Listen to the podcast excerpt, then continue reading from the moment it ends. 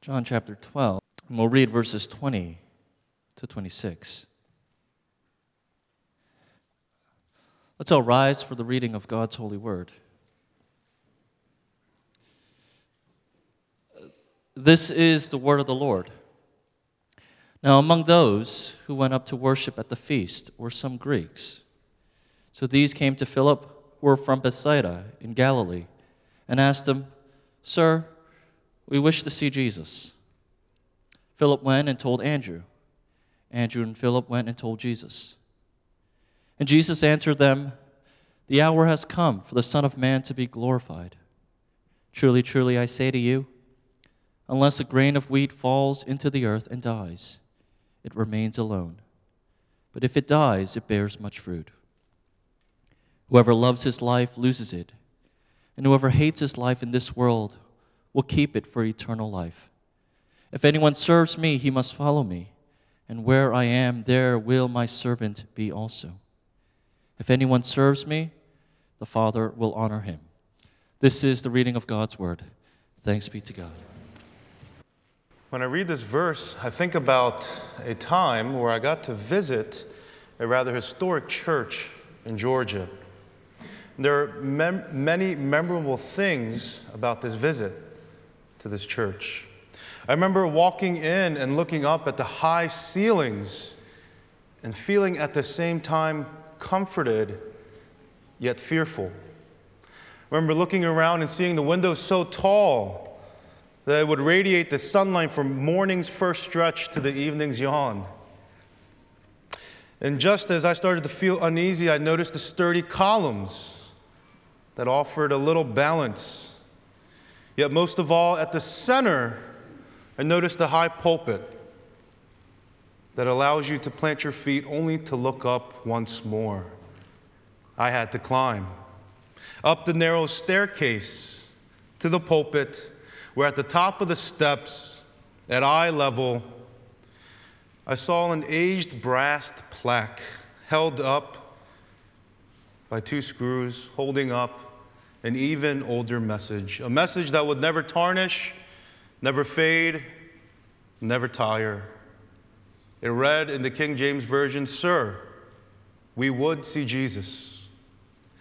This phrase here today triggers the climax of why the Word became flesh, why Jesus came. This is significant not just for those who preach God's Word in the pulpit, but also for all who would take God's Word out into the public. Today's gospel message is this if we can click. To see Jesus, we must follow him. To see Jesus, we must follow him. And we will look at this in three points. First, the hour, the glory, and the promise. The hour. As we look at verse 20 to 23, we see the context here. That in fact, some Greeks, some Gentiles are seeking after Jesus. You know, there's a Latin phrase, tempus fugit, meaning time flies. And I think it applies here. We've been in the Gospel of John for a couple months now. For some of us, maybe it feels like years. Although it may have seemed long, if we pause and look back, we will realize that we actually covered a little over two years in the timeline of Jesus' public ministry. Most of what remains in the Gospel of John will cover the days that lead to Christ's death and resurrection. So, here today, Greeks or Gentiles, people without any racial distinction per se, come to seek Jesus. We see that this is important because it triggers Jesus' response in verse 23 where he says, The hour has come for the Son of Man to be glorified. Christ did not come to seek only the lost Jews, but all who are lost, Jews and Gentiles. If we remember back in chapter 10 of John, Jesus, the Good Shepherd, addresses the Pharisees and he says this I have other sheep that are not of this fold, I must bring them also, and they will listen to my voice. So there will be one flock, one shepherd. Let me put it into perspective. This is why many of us here who are not of Jewish descent could be a part of God's people. It is because God so loved the world, he sent his one and only Son. The call to Christ is for the world. The call to Christ goes out to all people. This moment where Greeks, Gentiles, seek after Jesus, when they request to see Jesus, it triggers the work of salvation that Christ will do. If we can click once more. In John 2 4, we see at the wedding, when they run out of wine, Jesus is requested to do something about it. And although he does make water into wine, he says this What does this have to do with me? My hour has not yet come. Again, in John 7 30, we see that people come to try to arrest Jesus. So they were seeking to arrest him, but no one laid a hand on him because his hour had not yet come. And again in John 8 20, at the same place at the Feast of Booths where Christ proclaimed that he is the light of the world, again we see no one arrested him because his hour had not yet come. But today, in John 12, when some Greek Gentiles seek Jesus, he replies, The hour has come for the Son of Man to be glorified. The hour has come. We see again in verse 27 of John 12, but for this purpose I have come to this hour. Father, glorify your name. This is the turning point in the ministry of Jesus. We see for a little over two years, Jesus works in the public and ministers to the people, healing the sick, preaching the kingdom. Yet here, we find the significance of when not just the Jews, but when all people start to seek after Jesus, Jesus says, The hour has come. The hour has come for the Son of Man to be glorified. So, point two the glory. We see that the hour is now here. Now, Christ will speak of his glory. In verse 24, if you'll look with me, truly, truly, I say to you, unless a grain of wheat falls into the earth and dies, it remains alone. But if it dies, it bears much fruit. Jesus speaks of his own death in this context of glory. He is the grain of wheat that dies and bears much fruit. He is the bread of life that is broken, which gives life to men. This glorious message is fundamental to our faith that we who deserve the rightful punishment of death were given life because Christ gave his own life in our place. And though this message has, has been proclaimed time and time again, I pray it will be never trite, never tarnished, or never tired. This is foundational to our faith. Before this is applied to us as Christians going out into the world, this is first shown to us through the life of Jesus Christ who, as the grain, gave himself up, so that by him there would be a harvest. Let me make this personal. Often, you know, when we don't get what we want, we find ourselves saying, But I deserve this, whatever it may be. Or when we get something we don't feel like we deserve, we often find ourselves, but I don't deserve this. I deserve better. We have become entitled to the life that was only afforded to us at the cost of Christ's own life. We must remember all we deserve, friends, is death by a cross. All we deserve is death to come and collect the payment of our sins. Yet here is the good news that Christ ransomed us out of this debt and rewarded us salvation. That is life for all eternity. When assessing how we are doing, we need to be in the habit of concluding our life is better than we deserve. One of my old seminary professors shared this that this is how he often responds when people ask, How are you doing? He says, Better than I deserve. And if the poor soul who asked this should ask, What do you mean? It would be a glorious opportunity to share the gospel. But as we think about the gains and losses in our lives, friends, the things that come with life, the things we think we deserve, the things we think we do not deserve, let's reflect on the foundation of our faith. That in reality, all we deserve because of our sin is death by a cross. Yet because of Christ, He has given us eternal life.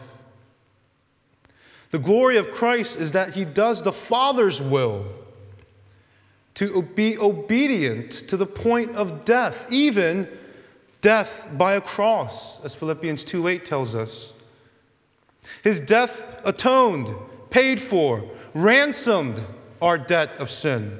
His resurrection gives us a new debt free life. This is good news indeed. Death is not the end for Christ, and death is neither the end for Christians. Once the debt is paid, a debt free life is given so that we may truly live. Let me give you an illustration. Many of us can level with this, at least in some worldly understanding. Many of us carry with us a debt. Debts from schools, from loans, from credit cards, mortgage, favors Many of us will spend most of our natural lives paying off this debt. We are familiar with debt. But we're also familiar with getting mail that says that we could be debt free and that someone is willing to buy it out or make it better. And we don't even bother to read the rest because we know it is often built on empty promises and stipulations and contracts and fine prints. But here, the message of Christ is that He paid our debt to the fullest. He even paid for the projected interest for all future debts. So that even as we stumble and fall, we can come in repentance and be forgiven of our sins. We are dead to it and have a new life. We are given a new name without debt attached to it. When this message finds us, it is not junk mail that says something in big, bold letters and then adds a whole bunch of stipulations on how to receive it. It simply states, Your debt has been paid in full, period.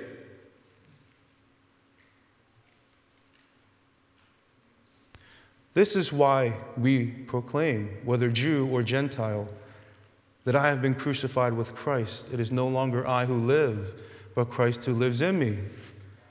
The life I now live in the flesh, I live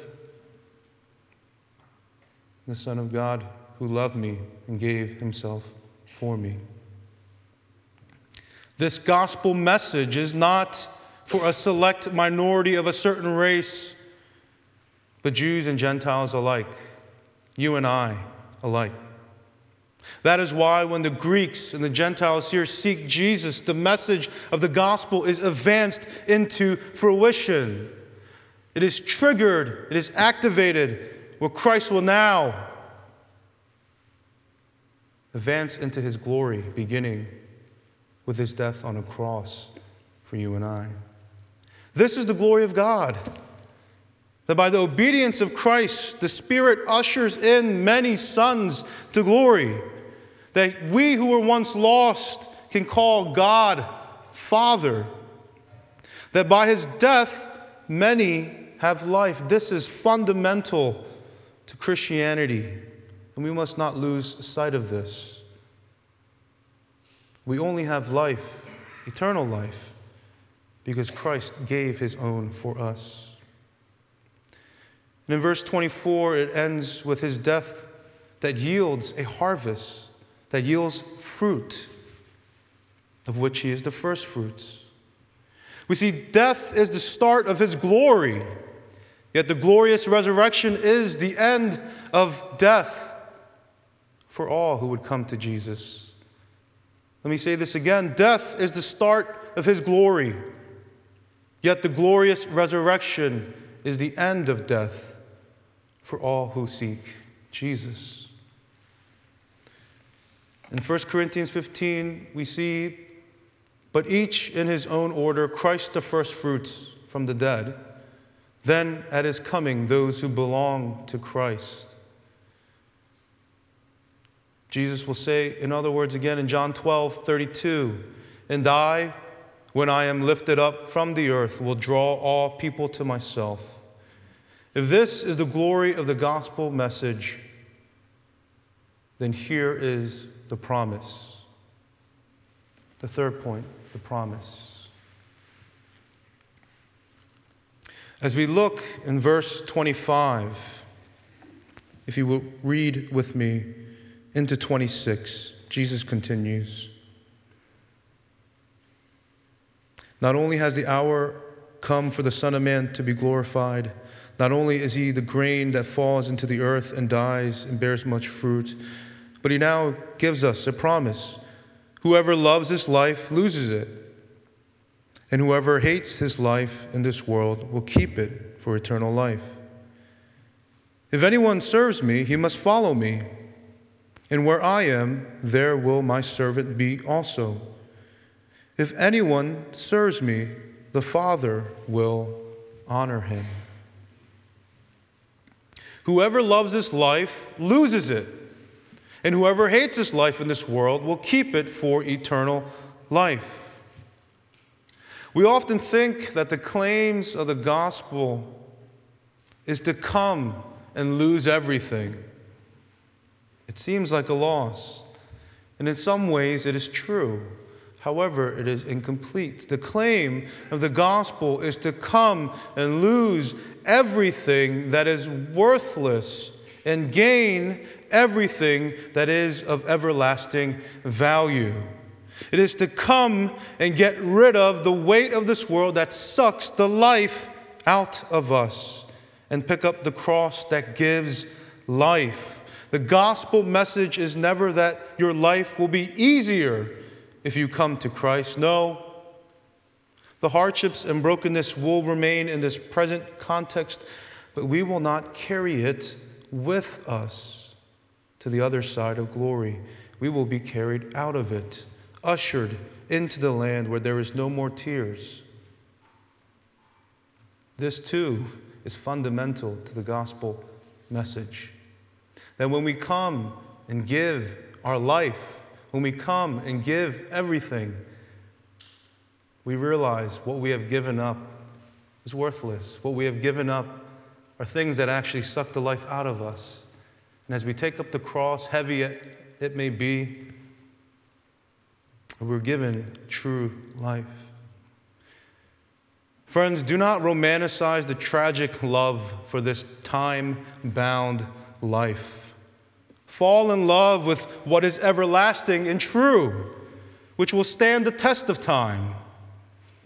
You know, often we have this distorted Shakespearean love for our finite lives that will only end in tragedy apart from Christ.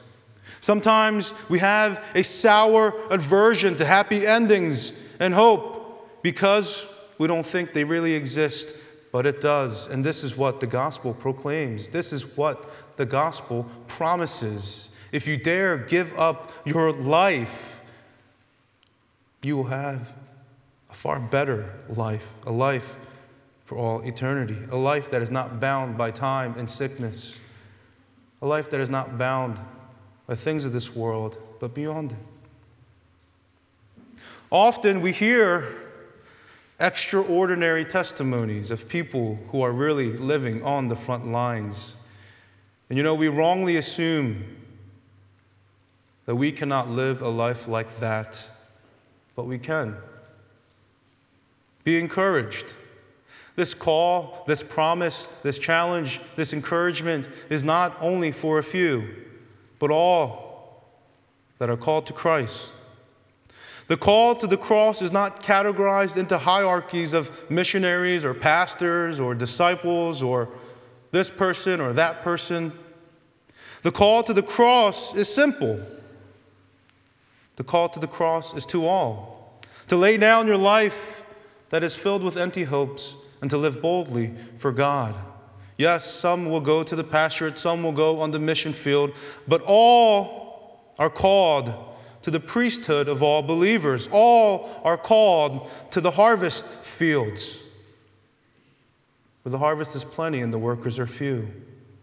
The same God that has called Abraham and Moses and David, the heroes we look up to, the same Lord who has called his 12 calls you to the same hope and therefore to the same endeavors to be salt and light to this world. This call is not for the select few. This call is for all who wish to see Jesus. This call is for all who come to the cross.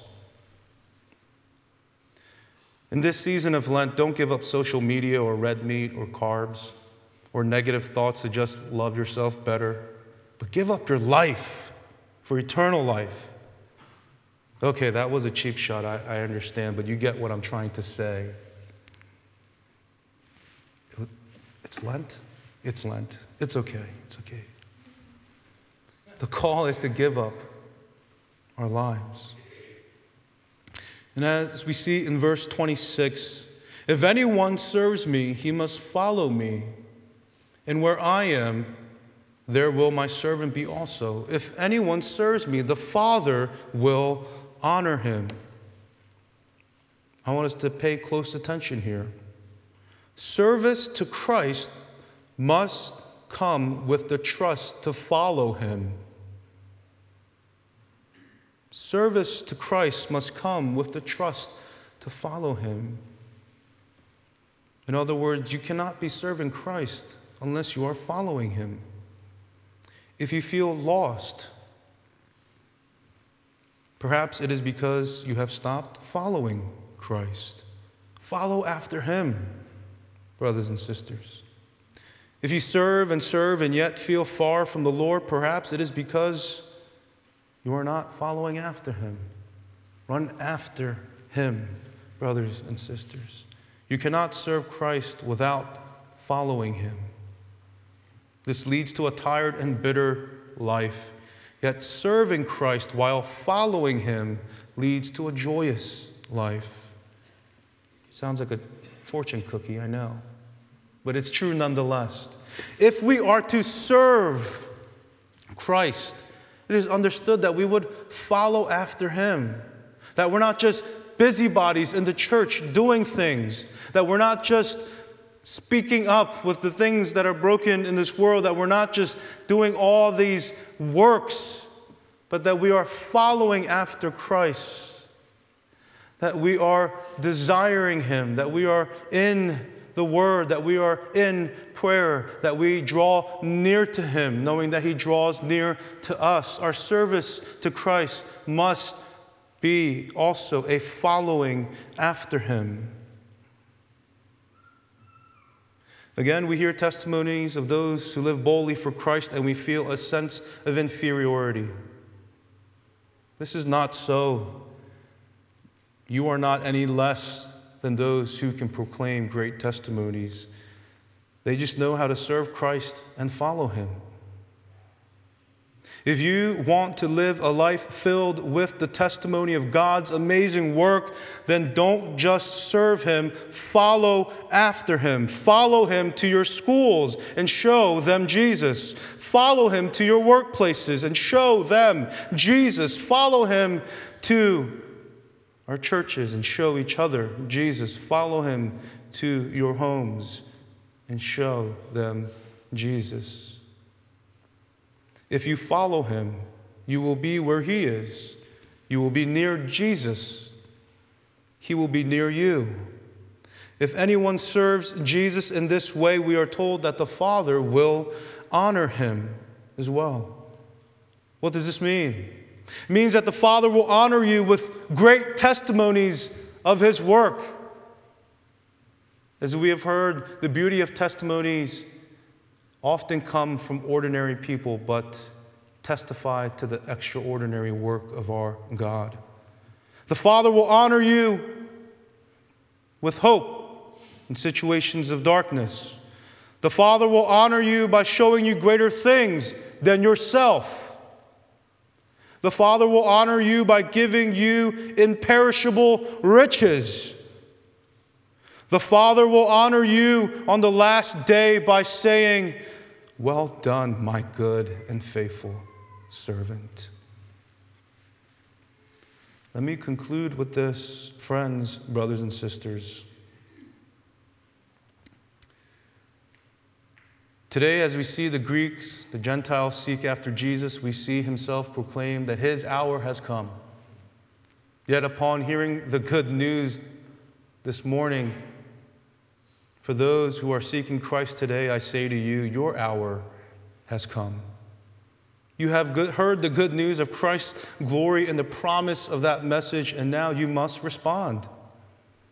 For some, this will be the first time. Others, many others, for the renewal of your convictions. Your hour has come. Hear the good news and the promise and come before the Lord again. Lay your life down that you may truly live. If you've been tired and out of breath and bitter for living for the things of this world, come to the cross and lay those burdens down and follow after Jesus. I think about that old brass plaque once more, holding up the weight of the message by the arms of nails, tarnished and unworthy, yet finding its worth in the message of Christ that shines for all men to see. You and I, as we think about being crucified with Christ together, feel the same way, don't we? Tarnished, unworthy, little.